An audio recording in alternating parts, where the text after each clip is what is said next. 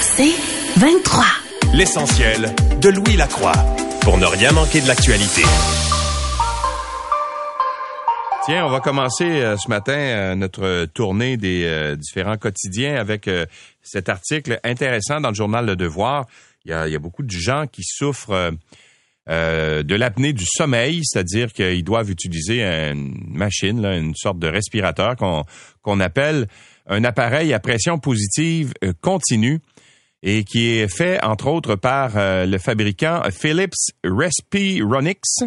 Donc, c'est une espèce de masque là, que les gens qui souffrent d'apnée du sommeil euh, portent euh, durant la nuit pour euh, les aider à, mieux respirer, à avoir une meilleure oxygénation. Et le problème, c'est que l'appareil qui est conçu par Philips, le dispositif qu'on porte la nuit, contient une mousse insonorisante qui pourrait entraîner des effets cancérogènes et toxiques. Donc, il y a un rappel de ces appareils-là et il y a beaucoup de patients qui utilisent ces appareils qui sont très inquiets. Alors, selon Philips, et là, écoutez, vous allez voir que c'est assez... Euh, euh, en tout cas, c'est pas rassurant.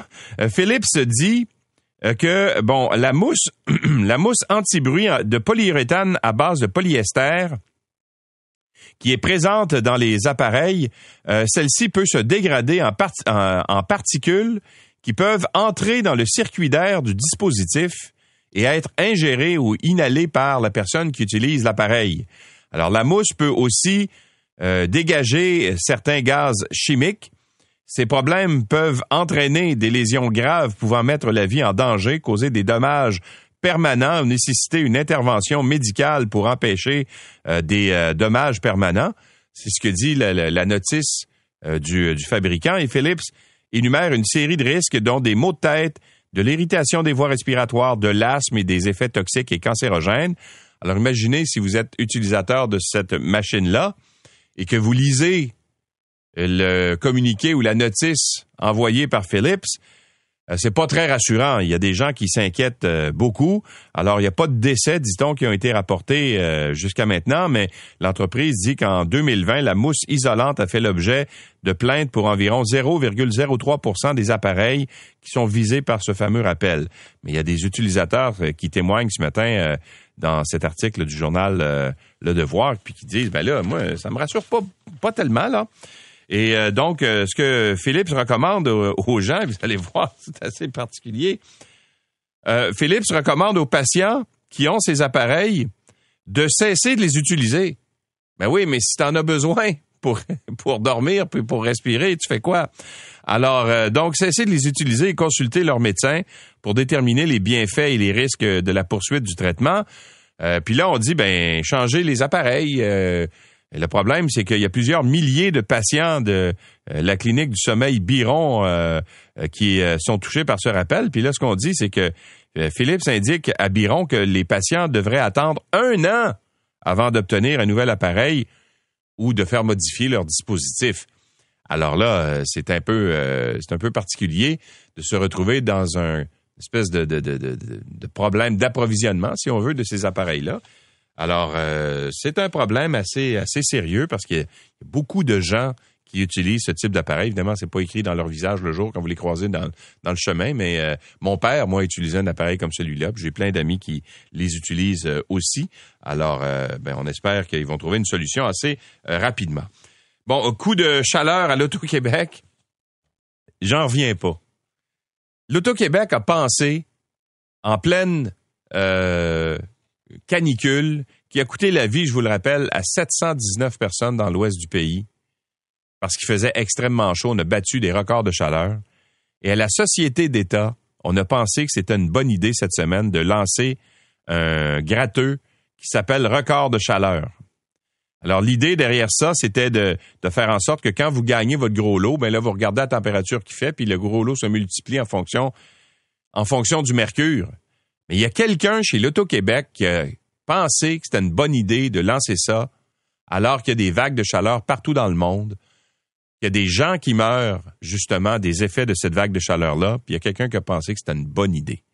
Alors là, le porte-parole de Société d'État dit on a pris la décision de retirer la loterie, là, vu la sensibilité du sujet. J'espère. Ça a été en comment dire, en ligne où ça a été vendu pendant une journée. C'est si on a appris l'existence de ça, c'est entre autres grâce euh, au euh, député péquiste Sylvain Gaudreau qui lui s'est insurgé de ça. Et donc, il a, qui a euh, fait des, des posts, entre autres, on l'a vu sur Facebook, notamment, là, avec le billet en question dans la main. Il dit, il dit, euh, il savait pas trop s'il devait en rire. Il dit, croyez-le ou non, la société d'État mise sur plus il fera chaud, plus vous pourriez gagner gros. Il dit, je ne sais pas s'il faut en rire ou en pleurer. Euh, c'est ce qu'a dit hier Sylvain Gaudreau. Euh, chez Équiterre, euh, le, porte-parole Marc-André Viau dit, c'est quoi le prochain pari? Le nombre de morts dans les vagues de chaleur, le nombre de maisons détruites par les incendies de forêt, la quantité de récoltes perdues par les sécheresses. Alors, chez l'Auto-Québec, le, le porte-parole Renaud Dugas dit que ben c'était pas l'esprit de ça. Il dit que en réalité, ce qu'on voulait faire, le concept, c'était qui a été développé à l'automne 2020, avant les, les, les vagues de chaleur récentes. C'était de, de dire, ben, les Québécois aiment ça l'été, puis on va leur en faire profiter. Mais je comprends tout ça là qu'ils qu'ils avaient pas pensé à ça, puis qu'ils pouvaient pas savoir quand ils ont développé la loterie qu'il allait avoir une vague de chaleur aussi intense. Mais quand tu vois cette vague de chaleur-là, il me semble que tu te dis en réunion, hey, je pense qu'on va attendre avant d'envoyer notre loterie euh, qui s'appelle Record de chaleur. Euh, ça aurait été la moindre des choses. Bon, à part ça, euh, ben on parle bien sûr beaucoup de la pandémie, là, comme c'est le sujet de l'heure depuis un an et demi. Et euh, un an, presque jour pour jour, le masque est devenu obligatoire au, Québec. C'était le 18 juillet de l'an passé. Les experts sont convaincus qu'il est encore trop tôt pour euh, euh, lever euh, l'obligation de porter le masque. On peut lire euh, d'ailleurs un article là-dessus dans le journal de Montréal. Et l'épidémiologiste Nima Machouf dit tant qu'on n'aura pas atteint l'immunité collective, ça doit rester dans notre arsenal contre le, virus. Mais là, il y a une espèce de mouvement des anti-masques qui ont fait une espèce de liste là qu'on peut retrouver sur Facebook, entre autres choses, de commerçants qui, eux, ont décidé qu'ils respectaient pas cette règle-là et qui euh, donc euh, acceptait que les gens se présentent dans leur commerce sans masque. Et là, euh, il y a une liste là de, plusieurs commerces qui circulent en ce moment. Puis il y a des commerçants qui se retrouvent sur cette liste-là puis qui sont furieux parce qu'ils disent moi j'ai jamais c'est pas vrai, j'ai toujours respecté le port du masque, mais je me retrouve là-dessus puis je trouve pas ça normal. Alors c'est un peu étrange. et pour ajouter justement au comment dire euh, aux arguments en faveur du port du masque, euh, Madame euh, la docteur Nima Machouf dit, je sais pas si vous avez remarqué, mais depuis qu'on porte le masque, il n'y a pas eu d'influenza cette année, il n'y a pas eu de gastro non plus cet hiver ou encore très peu.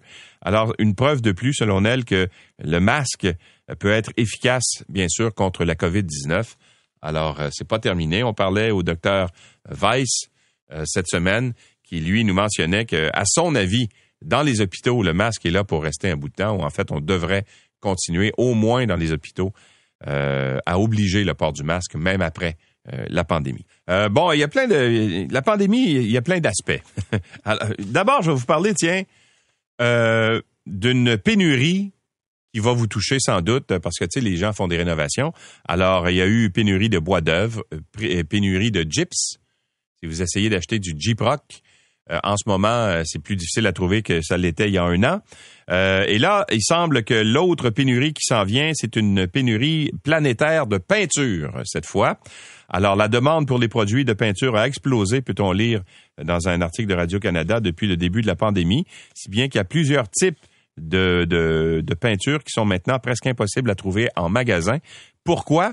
Là, c'est en fait, c'est pas nécessairement en raison de la pandémie, mais c'est indirectement lié quand même, parce que évidemment, les gens, euh, quand tu fais des rénovations, ben tu peintures généralement. Alors, il y a une demande plus euh, importante de peinture, mais la pénurie serait liée à une importante vague de froid qui est survenue dans le sud des États-Unis en février. il y a une usine là-bas de fabrication de matières premières pour euh, la peinture au Texas qui a perdu toute sa production, qui avait gelé à l'époque. Alors, l'impact de cette perte-là se fait maintenant sentir jusqu'ici parce que ce produit-là est utilisé pour fabriquer la peinture euh, qu'on retrouve sur nos tablettes. Alors, euh, donc, euh, il y a des impacts de toutes sortes. Et ça, c'est un article intéressant également dans le Journal de Montréal. Ça avait été aussi l'objet d'un reportage il y a quoi, deux ou trois semaines à Radio-Canada. Vous savez, depuis le début de la pandémie, on a multiplié les, les, les plexiglas. Moi, je suis en studio en ce moment, là, puis j'ai, juste dans le studio ici, là, j'ai un, deux, euh, trois, j'ai quatre panneaux de plexiglas devant moi pour faire des séparateurs entre les postes de travail dans le studio. Puis de l'autre côté, dans la régie, il y en a je pense qu'il y en a deux ou trois de l'autre côté. Alors, deux, deux de l'autre côté. Alors, juste ici, là, il y, a, six panneaux de plexiglas qui sont utilisés. Puis c'est partout pareil, dans les commerces, les, dépanneurs, tout le monde a des panneaux de plexiglas. Dans les bureaux, on a mis des panneaux de plexiglas partout. De sorte que quand on va lever les restrictions là, qui sont liées à la pandémie, tous ces panneaux-là, éventuellement, on va les enlever. Mais on fait quoi avec? Parce que ce sont des matériaux qui se recyclent très peu, en fait, qui sont difficiles à recycler, qui coûtent cher à recycler. Et il n'y a pas grand monde qui les recycle. Alors, on va se retrouver éventuellement avec des, des tonnes et des tonnes de panneaux de plexiglas dans les centres de récupération qui trouveront pas preneur. Alors là, euh, il y a des entreprises du Québec qui commencent à lever la main pour euh, essayer de donner une deuxième vie à ces tonnes de plexiglas qui vont éventuellement euh, se retrouver dans des, des centres de recyclage. Alors, euh, il y a trois entreprises euh, qui se disent prêtes à recevoir le plexiglas en question. Il y a à Montréal une entreprise qui s'appelle EcoSeno qui veut donner une deuxième vie à ces euh, panneaux-là en les incluant dans des décors. Ça, ça veut dire qu'on prendrait les panneaux existants puis qu'on on, s'en servirait de façon autre. À Québec, il y a une autre entreprise qui veut faire à peu près la même chose. Le problème, c'est que il faut trouver aussi des façons de recycler ces panneaux-là euh, pas juste de les réutiliser. Alors là, il y a un appel de proposition qui a été lancé par Recyc Québec, euh, doté d'un budget de 900 000 dollars euh, pour essayer de trouver une façon de les recycler. À Montréal, il y a le groupe Laverne qui dit avoir levé la main. Elle se spécialise dans le recyclage depuis plusieurs années, dans le recyclage de, plastique. Alors, eux vont essayer de trouver une façon là, de recycler ces, ces panneaux qui vont vraisemblablement se retrouver un petit peu partout euh, dès qu'on aura levé justement les, restrictions. Et euh, ben, à part ça, euh, bon, parlons un peu de la vaccination. Je ne sais pas si ça peut vous convaincre, mais en France, il y a un million de Français qui se sont rués vers les centres de vaccination à la suite de l'appel lancé par Emmanuel Macron. C'était lundi soir parce que M. Macron a dit là, le passeport vaccinal, nous autres en France, dans deux semaines, tout le monde va devoir l'utiliser. Là. Alors les gens ont dit, ben si on veut avoir accès à différentes euh, activités ou à commerce, etc., il faudra utiliser le, vaccin, il faudra se faire vacciner. Et là, euh, quand on, parce qu'il y a beaucoup de gens qui craignent la vaccination, il y a une dame aux États-Unis, une infirmière qui euh, s'appelait Olivia Guidry, qui incitait ses amis et, sa famille à refuser la vaccination contre la COVID-19 l'an dernier. Eh bien, sachez qu'elle est morte samedi dans un hôpital en Louisiane après avoir euh, contracté la COVID-19. Alors là, pour l'instant, on va faire une autopsie pour déterminer la cause précise de la mort, mais elle était hospitalisée en raison de la COVID-19. Et là, Mme Guidry, dit-on, a souvent incité son entourage à ne pas se faire vacciner, notamment sur euh, Facebook. Alors, euh, les médecins là-bas disent les gens qui travaillent dans le secteur de la santé ne sont pas à l'abri des mythes. Ils sont partout sur les réseaux sociaux. Alors euh, voilà, alors ça peut inciter certaines personnes à se faire vacciner euh, parce qu'on dit souvent qu'il y a plus de risques à attraper la COVID-19 pour la santé que euh, de risques de se faire vacciner. Et on va revenir un peu plus tard dans cette émission sur cette question qui, moi, m'interpelle parce que je suis allé en Afghanistan à quelques reprises dans le passé. Euh, pour couvrir euh, la guerre qui s'y s'y déroulait. Et euh, bon, on sait maintenant que les troupes américaines sont en train de se retirer. 90% des troupes américaines sont retirées d'Afghanistan. Et là, le problème, c'est que les talibans là-bas sont en train de reprendre à peu près tout le terrain perdu depuis 20 ans.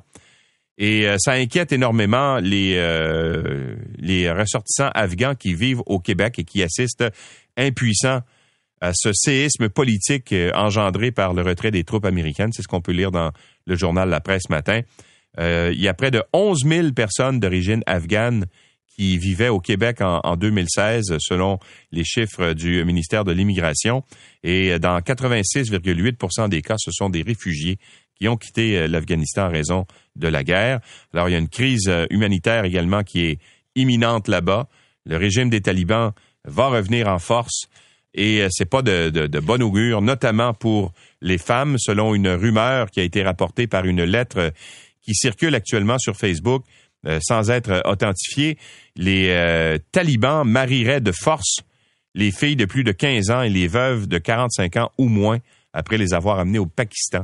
Alors c'est un régime terrible. Moi, je me suis fait raconter des choses épouvantables par des gens, notamment à Kaboul, qui se souvenaient du régime taliban euh, de l'époque, des la terreur que ces gens-là avaient euh, amené. Et j'ai discuté hier avec des euh, des des, des en des militaires canadiens parce qu'il y a eu 40 000 militaires canadiens qui sont rendus en Afghanistan entre 2001 et 2014, qui eux ont l'impression d'avoir fait ça un peu pour rien, d'y être allé et maintenant que les troupes se retirent et que les talibans reprennent tout le terrain parce qu'eux croyaient quand même à cette mission-là, là-bas, euh, au travail qu'ils faisaient euh, en Afghanistan. Et là, ben, ils ont l'impression d'avoir tout fait ça pour rien parce que ça va revenir à peu près au même niveau que c'était euh, auparavant. Et je vais juste terminer avec cette histoire-là qui est un qui est pas connexe, mais qui, qui s'y rattache un peu. le FBI aux États-Unis dit avoir mis en échec un complot des services de renseignement iraniens qui visait à enlever à Brooklyn une journaliste qui avait lancé une campagne mondiale contre le port obligatoire du voile.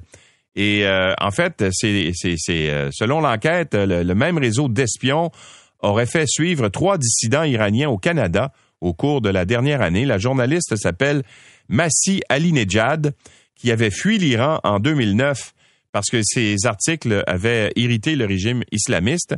Or, euh, le FBI, dans un, euh, un acte d'accusation qui a été déposé devant le tribunal à New York, a détaillé comment un agent des, services de renseignement iraniens a planifié l'enlèvement avec trois autres personnes euh, d'origine iranienne euh, de cette dame. Ils, ont fait suivre cette dame-là dans son domicile à New York. Ils l'ont surveillé, surveillé sa voiture. Et finalement, après une série de renseignements, le FBI a réussi à déjouer ce complot-là, euh, donc de cette journaliste qu'on menaçait euh, d'enlever. Alors, c'est un régime, euh, le régime iranien, qui ne pardonne pas aux dissidents. L'essentiel de Louis Lacroix, pour ne rien manquer de l'actualité.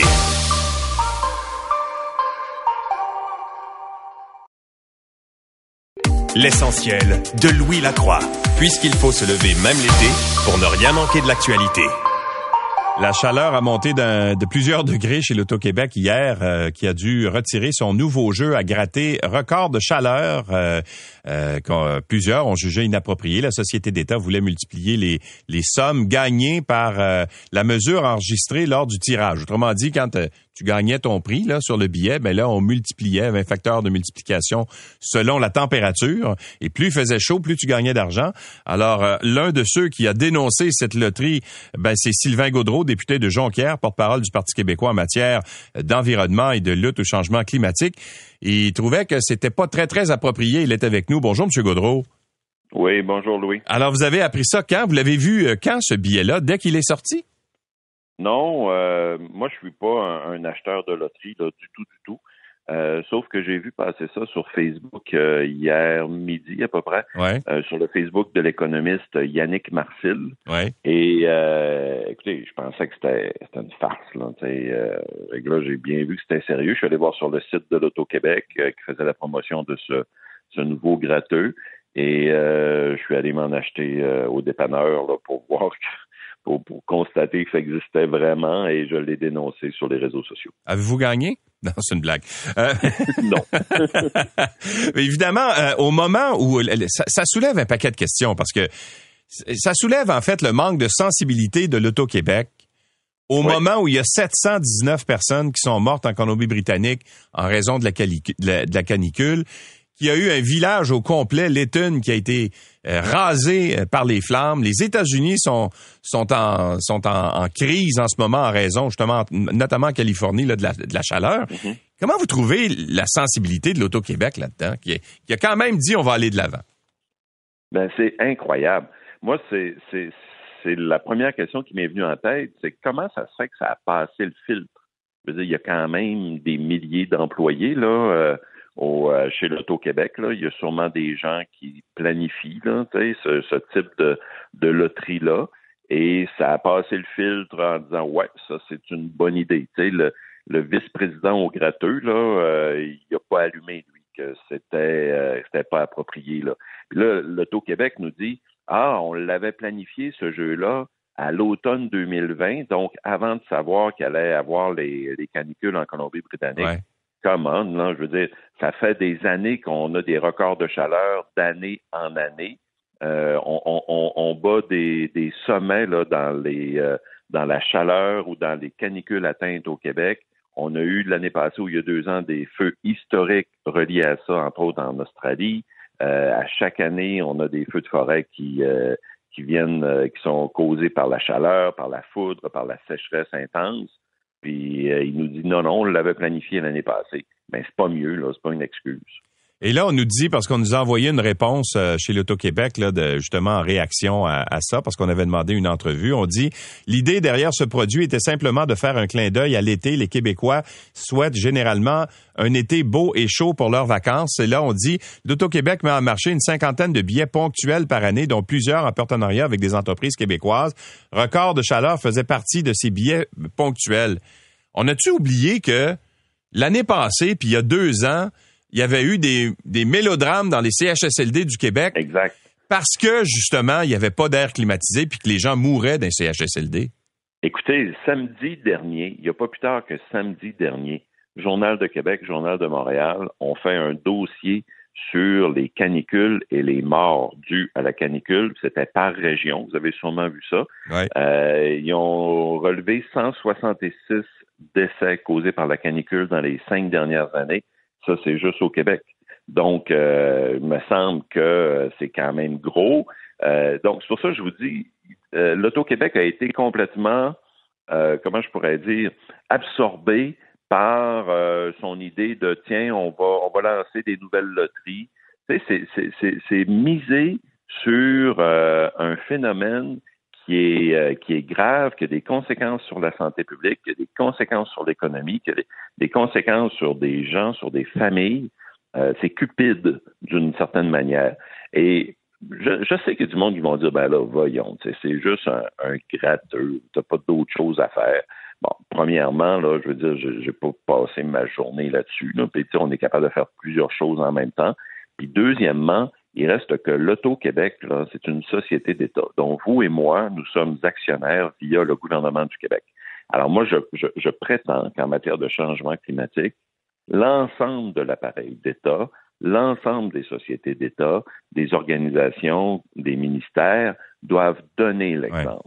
Et là, vraiment, là, c'est, c'est, c'en est ridicule à quel point on, a vu une société, une société d'État déraper sur un phénomène qui engendre des conséquences catastrophiques. M. Gaudreau, merci d'avoir été avec nous. Ça me fait plaisir. Au revoir. Au revoir. Sylvain Gaudreau est député de Jonquière, porte-parole du Parti québécois en matière d'environnement et de lutte au changement climatique. L'essentiel de Louis Lacroix, puisqu'il faut se lever même l'été pour ne rien manquer de l'actualité.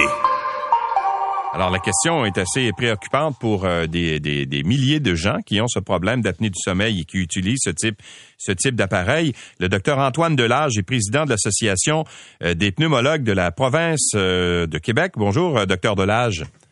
Bonjour. Alors, quand avez-vous été mis au courant justement de ce, de ce rappel des machines de Philips? Euh, la compagnie a émis, euh, dans le fond, un communiqué euh, en juin dernier, là, à la fin du, mois de juin dernier, pour aviser les distributeurs d'appareils, puis les certains médecins là, quant à la problématique qui avait été rencontrée avec les, les appareils. Parce que là, on parle de, problèmes euh, assez sérieux là, qui peuvent. On dit ces, ces problèmes peuvent entraîner des lésions graves pouvant mettre la vie en danger, causer des dommages permanents ou nécessiter une intervention médicale pour empêcher des dommages permanents. Il me semble que quand on, est utilisateur de ces, de ces machines-là, puis qu'on reçoit une mise en garde du fabricant comme celle-là, c'est inquiétant. Oui, il faut comprendre que la compagnie euh, ne peut pas recommander évidemment l'utilisation d'un dispositif médical qu'elle considère comme étant défectueux. Euh, ceci dit, quand on regarde le communiqué plus en détail, puis la situation en détail, euh, c'est un petit nombre d'appareils qui avaient été touchés. Le problème, c'était la, la, mousse insonorisante qu'il y a dans plusieurs appareils de des appareils de pression positive continue, des CPAP, mais aussi certains ventilateurs là, que des, gens avec des maladies chroniques utilisent pour dormir la nuit. Ouais. Euh, donc, cette mousse-là se dégradait avec les produits nettoyants et puis il y a à peu près 0,03% des appareils qui ont présenté donc euh, une dégradation de la mousse. Puis théoriquement, cette mousse-là peut causer des irritations et peut avoir un effet cancérigène. Tout ça est théorique. Maintenant, où il faut nuancer, c'est que euh, euh, si on est pour discontinuer le traitement, donc arrêter le traitement, et dans, la, dans plusieurs cas, il faut avoir une alternative, donc avoir un autre appareil qui n'est pas touché par le, par le rappel. Le, rappel. Euh, pour vous expliquer, donc euh, l'apnée du sommeil, ça touche quand même beaucoup de gens. Euh, c'est quand même un problème de santé assez fréquent. Et à l'intérieur de l'apnée du sommeil, il y a des degrés de sévérité. Donc, les gens qui présentent, par exemple, des facteurs de risque cardiovasculaires ou les gens qui ont beaucoup de somnolence quand ils arrêtent l'appareil, euh, ne devraient pas l'arrêter. Puis c'est aussi la même chose si vous avez une occupation à risque et que vous faites de l'apnée du sommeil. Donc, par exemple, si vous êtes euh, chauffeur d'autobus ou chauffeur de machinerie lourde, opérateur de machinerie lourde, ou si vous êtes pilote d'avion ou chauffeur de camion, on comprend que si vous arrêtez votre traitement, ben vous, vous vous mettez à risque et vous mettez à risque le public euh, si vous continuez votre occupation, euh, votre travail. Donc, euh, ces gens-là ne devraient pas suspendre le traitement avant d'avoir une alternative. Et ce qu'on recommande, en fait, euh, l'association, euh, et ça va aussi avec en accord avec des, associations scientifiques là, en Amérique du Nord, c'est de, de, poursuivre le traitement jusqu'à temps qu'on ait parlé à son médecin. c'est sûr que certaines personnes avec des, formes plus légères de, du syndrome d'apnée du sommeil euh, pourraient probablement arrêter leur CPAP là, en attendant mhm. euh, d'avoir une alternative. Euh, mais ce qu'on recommande, c'est vraiment d'avoir parlé à un professionnel de la santé avant de pouvoir... Avant de prendre quelques décisions que ce soit, c'est ça. Exactement, exactement. Ouais, mais, mais est-ce que c'est c'est facile de changer? Quand il y a un rappel, généralement, on change l'appareil ou on change la pièce défectueuse, tout ça, mais là, on dit qu'il y a des... Euh, il y, a un backlog, là, comme on dit euh, en chinois. Ben, c'est que c'est difficile de changer ces, ces, ces pièces-là parce que ils sont ils sont pas disponibles. Ben malheureusement, c'est quand même Philippe, c'est à peu près un tiers du marché des appareils de pression positive continue en Amérique du Nord. Donc, vous imaginez, puis dans le monde aussi, ils ont, sont, tous les appareils dans le monde sont touchés. Donc, vous imaginez la problématique de, de, ce rappel-là. Euh, c'est que les alternatives ne seront pas probablement disponibles euh, rapidement ou facilement. Là. Euh, je dis ça, je suis pas au courant de qu'est-ce que la compagnie entend faire pour l'instant on n'a pas d'instructions précises. On attend toujours de savoir qu'est-ce qu'ils vont qu'est-ce qu'ils vont faire. Euh, donc euh, effectivement, ça peut faire un peu comme on a eu avec la pandémie, une certaine pénurie d'appareils de, remplacement. Donc, en effet, pour l'instant, probablement pour une partie des patients, du moins, la, balance des risques là, de, de, cesser le traitement versus continuer est probablement en faveur de continuer, comme on vous explique. Donc, le mot d'ordre, euh, si je comprends bien, c'est adressez-vous à votre euh, à votre médecin, à votre pneumologue pour savoir quoi faire avant d'arrêter euh, tout traitement. Je pense, que c'est le mot d'ordre. Oui, il y a aussi certains fournisseurs de, de, certains distributeurs de CPAP qui vont qui ont avisé les patients aussi, puis qui vont arriver avec des, recommandations à faire pour les patients. Il y a souvent des inhalothérapeutes aussi qui suivent les patients, donc ils vont avoir des, directives là, à cet effet. Docteur Delage, merci d'avoir été avec nous. Oui, merci beaucoup. Au revoir. Le docteur Antoine Delage est président de l'Association des, des pneumologues. Pardon. L'essentiel de Louis Lacroix, puisqu'il faut se lever même l'été pour ne rien manquer de l'actualité une entreprise euh, québécoise qui s'appelle Q-Scale, malgré le nom, elle est québécoise, là, s'apprête à ouvrir un important centre de traitement de données à Lévis, sur la rive sud de Québec. Près d'un milliard de dollars vont y être euh, consacrés pour euh, accueillir chez nous les serveurs des plus grandes entreprises du monde, et ce, euh, en raison des tarifs d'électricité en ce moment euh, qui sont assez bas chez Hydro-Québec, si on regarde la, comment dire, la, concurrence mondiale. Alors, ça va permettre justement d'installer une entreprise assez innovante qui est dirigée par Martin Bouchard, qui est président de Q-Scale. Bonjour, Monsieur Bouchard. Bonjour, Monsieur Lacroix. Alors, première question, pourquoi Q-Scale? Pourquoi vous n'avez pas trouvé un nom à consonance francophone? C'est une excellente question. Je peux vous dire, je suis un très grand francophile. Euh, cependant, on vise une clientèle internationale, puis euh, on, a pesé le pour et le contre. Donc, euh, on est allé avec un, nom qui était facile de, compréhension pour l'ensemble de la planète. Mais je peux vous dire que le Q de Q-Scale, c'est un respect pour notre, Québec. Donc, on veut se promener à travers le monde et, représenter le Québec et, amener des capitaux ici. Et malheureusement, heureusement, les capitaux se trouve en dehors euh, du Québec. D'accord. Qu'est-ce que ça va faire au juste? Qu'est-ce que c'est un centre de traitement de données?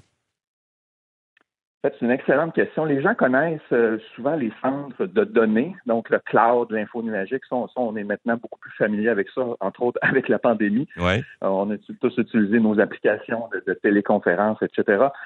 donc, on est habitué de stocker nos données, nos photos et tout ça sur, sur le cloud. Euh, nous, ce qu'on fait, c'est une variante, donc c'est le traitement de ces données-là. Donc, les données, euh, c'est une chose, mais le traitement des données, c'est un, autre niveau. Donc, c'est beaucoup plus complexe, ça demande beaucoup plus de traitement. Puis pourquoi on, veut traiter des données, en fait? Euh, on est à l'ère de l'intelligence artificielle, des, méga calculs. Donc, aujourd'hui, lorsqu'on fait de la recherche scientifique, par exemple, pour un nouveau médicament, un vaccin, ça se fait via des simulations informatiques, des superordinateurs et ça consomme énormément d'énergie, ça prend beaucoup d'espace. Donc, nous, on veut fournir cette capacité de calcul-là à des entreprises justement en biotechnologie, en aéronautique, des voitures autonomes, par exemple. Donc, tout ce qui est recherche scientifique, euh, des supercalculateurs pour prévoir, par exemple, les, tornades, des choses comme ça. Donc, nous, on vise vraiment, vraiment de, rentabiliser l'énergie du Québec là-dessus. Donc, il n'y aura pas juste euh, des ordinateurs qui vont servir à faire du stockage. Euh, ce seront davantage des processeurs, des, des, super, puis des ordinateurs super puissants qui vont être installés dans cette, cette entreprise. Exactement. C'est une grande différence parce que la capacité, elle est énorme. La différence entre stocker des données et les traiter, on peut parler de 100, 200 fois plus d'énergie et de chaleur qui va être dégagée par ce traitement-là. Bon, pourquoi vous installez à Lévis, le, choix de Lévis euh, euh, en banlieue de Québec, sur la rive sud de Québec, parce que vous avez besoin de beaucoup d'espace? Bien, en fait, euh, la première des choses, le Québec en tant que tel, la province, c'est le meilleur endroit au monde pour faire ça entre autres par notre grande capacité énergétique, notre climat. On a regardé un ensemble de terrains à travers le Québec. Euh, il y a des critères très, très, très, très précis. Donc, ça prend beaucoup d'espace, mais ça prend surtout beaucoup d'énergie. Donc, il faut être très, très proche des sources d'énergie d'Hydro-Québec, donc les, stations électriques qu'on voit souvent le long des autoroutes et autres. Donc, à Lévis, il y a la plus grosse, presque sous-station en Amérique du Nord, euh, très près des ponts, qui est directement branchée sur deux barrages. Donc, on a, on a vraiment la capacité. Donc, on, on est on choisit nos terrains, en fait, toujours en fonction de l'énergie qui est disponible. Puis le site de Lévis se trouvait être le meilleur site au Québec. Mais la superficie de, plancher que vous allez occuper avec vos bâtisses, euh, qu'est-ce que ça va être au juste? Quelle grandeur? Donnez-nous une idée de la de l'ampleur euh, euh, de la bâtisse. Oui. Écoutez, c'est gigantesque. on, parle, par exemple, de, l'équivalent de on est, on est Québec d'un centre d'achat comme Place Laurier, là, qui y a sur, sur, le boulevard Laurier. Donc, c'est des terrains de millions de pieds carrés. On a en plus euh, des terres agricoles adjacentes pour des serres, donc l'équivalent de 100 terrains de football de serres qui vont être euh, placés euh, de façon adjacente à notre site pour récupérer l'énergie puis faire pousser des fruits et des légumes. Donc, c'est un, projet qui prend énormément d'espace au, au, niveau superficie. OK, parce que quand vous allez traiter ces données-là, les, les, processeurs des différents ordinateurs vont générer de, la chaleur. Vous allez récupérer cette chaleur-là pour euh, chauffer des serres dans lesquelles on va faire pousser, par exemple, des, des tomates ou des, des, des, petits fruits ou des trucs comme ça, c'est ça? C'est exact. En, fait, ce qu'il faut comprendre, c'est que présentement, les, les centres d'informatique ou de données de cloud et, tout ça, la chaleur complètement euh, renvoyée dans l'atmosphère euh, nous, on a développé une technologie qui nous permet de capter cette chaleur-là et de la transporter et d'en faire quelque chose, donc ce qu'on appelle la, récupération des rejets thermiques. Donc, c'est vraiment euh, une première. Et pour vous donner une idée de la capacité, à terme, on va être capable de produire 2800 tonnes de petits fruits framboises, 80 000 tonnes de tomates avec la chaleur qui s'allait tout simplement dans, dans l'atmosphère. Donc, c'est presque de l'énergie gratuite, en fait. OK. Et, est-ce que vous allez, ça va vous permettre de récupérer une partie des, des, sommes d'argent que vous investissez? Est-ce que vous allez faire de l'argent avec ça pour votre compagnie et ainsi essayer de refinancer euh, le projet? En fait, la, façon qu'on va faire les choses, euh, QScale va, va vendre sa chaleur un ensemble de serres. Donc, on va travailler avec des partenaires. On ne sera pas tout seul. On ne va pas se, lancer dans la culture en serre. Donc, on est en train de, discuter avec différents joueurs et il y aura des co-entreprises qui seront créées et Q-Skill, l'entreprise en tant que telle, elle va vendre sa chaleur euh, aux, opérateurs de serre. OK. Qui sont les entreprises qui, qui, vont faire affaire avec vous? Est-ce que vous avez déjà des ententes passées avec des grandes entreprises euh, connues? On, vient de débuter les discussions parce que la première étape, c'était vraiment la conception, parce que quand on parle à ces gens-là, ils veulent s'assurer que le projet est viable et, est déjà monté technologiquement. Donc, on a des discussions avec des entreprises à travers le monde. Donc, nos clients typiques ne seront pas des entreprises du Québec. Dans le fond, donc, on amène des capitaux au Québec. Donc, euh, je donnais l'exemple euh, tout à l'heure de la recherche pharmaceutique. Donc, des Pfizer de ce monde, ça serait des clients potentiels, des Tesla, des Dassault euh, au niveau de l'aéronautique. Évidemment, ça fait aussi nos entreprises ici, des bombardiers et tout. Euh, mais, mais, définitivement, on va aller à des aux endroits où l'énergie est le plus chère au monde, parce qu'on pense que c'est là que ces gens-là ont le plus de bénéfices de venir au Québec. Là, le gouvernement du Québec euh, injecte 60 millions dans, dans, dans, votre projet. Il y a une prise de participation de 30 millions aussi. est-ce que quand est-ce qu'on va revoir notre argent, première des choses, et vous pensez commencer à faire des profits quand? Mais écoutez, ce que, ce que je peux dire, euh, première des choses, euh, c'est que c'est un projet qui a été bâti en huit phases, donc on veut s'assurer que les phases sont viables. Donc, quand on va commencer la, phase 2 ou 3, donc là, on est sur la phase 1, euh, on va s'assurer évidemment d'avoir les, revenus. Donc, c'est un projet qui va être rentable dès la phase 2. Euh, donc, ce c'est pas un projet où perpétuellement il faut, lever des financements gouvernementaux pour être viable. Donc, on va être une entreprise rentable très rapidement.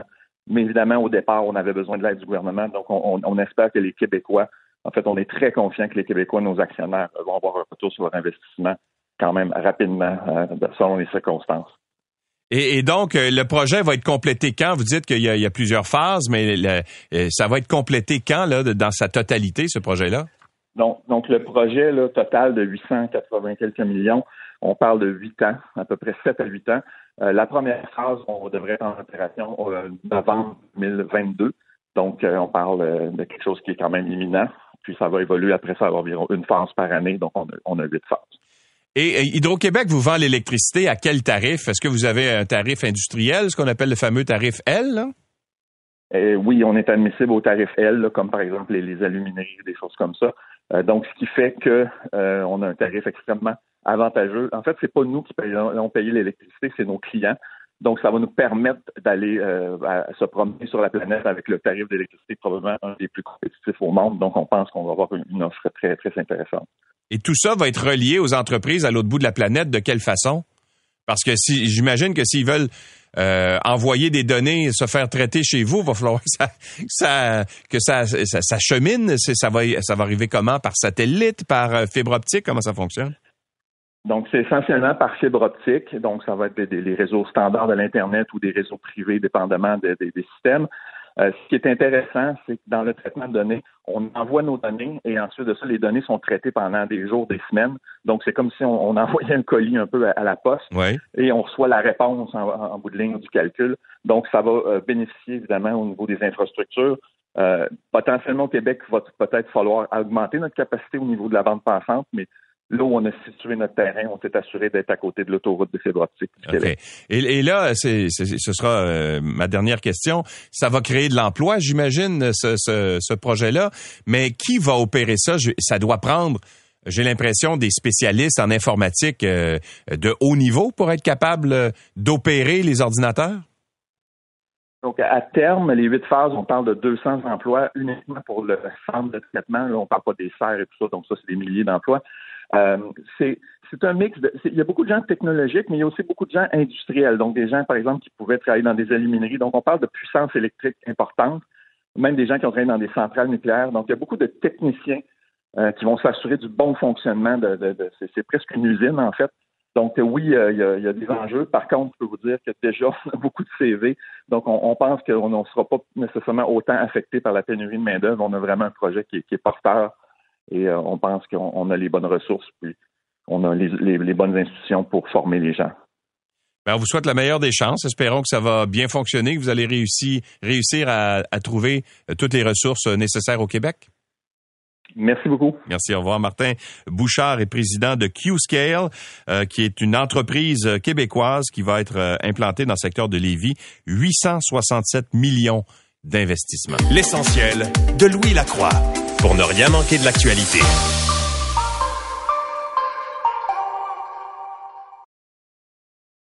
L'essentiel de Louis Lacroix, puisqu'il faut se lever même l'été pour ne rien manquer de l'actualité. Et il y a un nouveau projet de recherche euh, qui est initié par l'Institut national de recherche scientifique qui, qui s'intéresse aux interpellations policières euh, dans la ville de Montréal. Depuis ce matin, il y a une carte interactive qui est disponible sur stopmontréal.ca stopmtl.ca pour auto-rapporter les interpellations policières à Montréal. Alors, c'est un projet de, recherche qui a été initié par des chercheurs à l'INRS, dont Caroline Côté-Lucier, qui est professeure en études urbaines à l'INRS. Bonjour, Madame Côté-Lucier.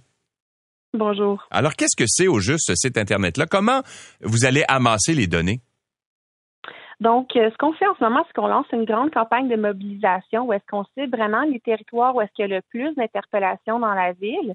Et dans ces territoires-là, on s'oriente vers les organismes communautaires, les groupes sur les réseaux sociaux et on invite tous les individus, les citoyens, citoyennes qui ont vécu une expérience d'interpellation, qui sont âgés de 15 ans et plus, à venir mettre leur expérience sur la carte. Donc, une interpellation, c'est une interpellation par un membre policier qui a mené à l'identification ou l'obtention des renseignements d'un individu sans que l'incident se soit soldé par une sanction. Donc, c'est quand que tu parles à un policier ou une policière et euh, il te demande pour ton information, mais tu ne reçois pas une contravention, une mise en accusation ou une arrestation.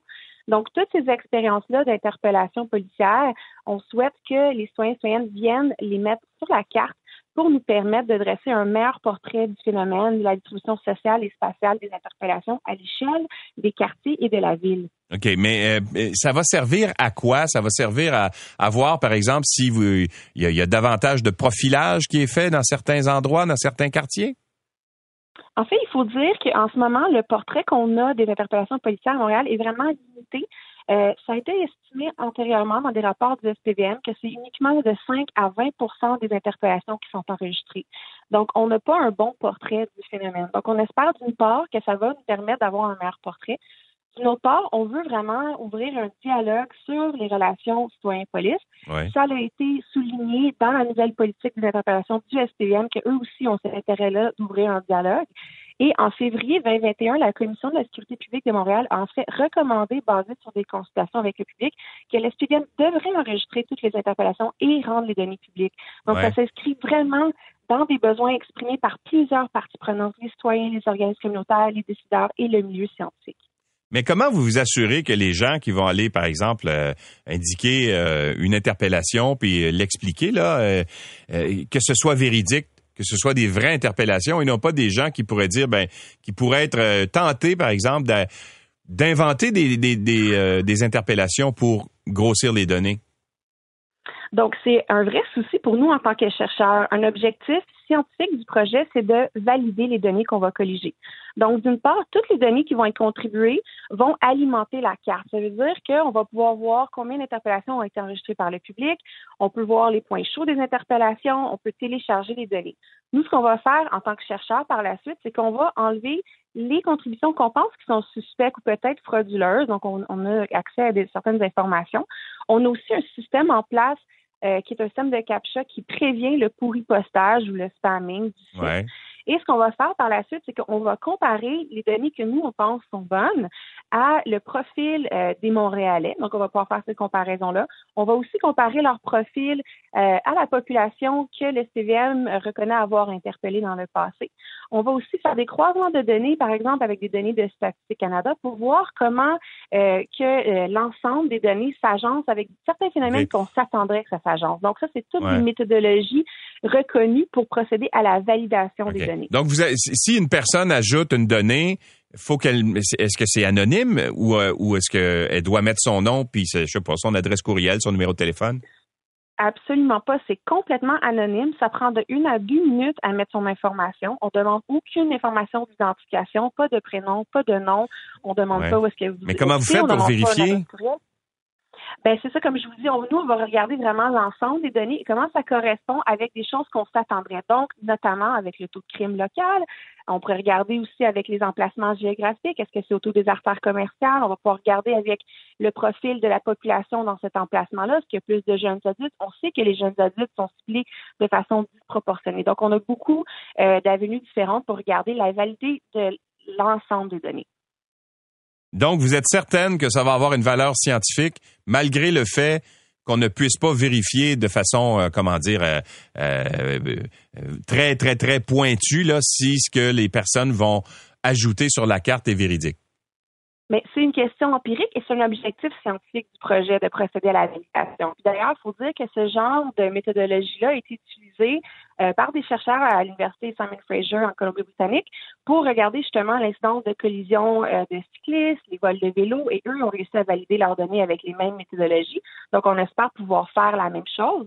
Il faut aussi souligner qu'en ce moment, il n'existe aucune source de données est complètement représentative de toutes les interpellations effectuées. Donc, ça existe tout simplement pas. Donc, on cherche à aussi à combler cette lacune-là. Est-ce que les policiers euh, collaborent? Est-ce que la, le SPVM collabore avec vous? Est-ce qu'ils vont vous donner euh, euh, accès, par exemple, à leur propre banque de, banque de données? Parce que vous dites qu'il y, a, y a 5 à 20% des interpellations qui sont enregistrées. Est-ce qu'au moins vous allez avoir cette base-là pour alimenter aussi la base de données?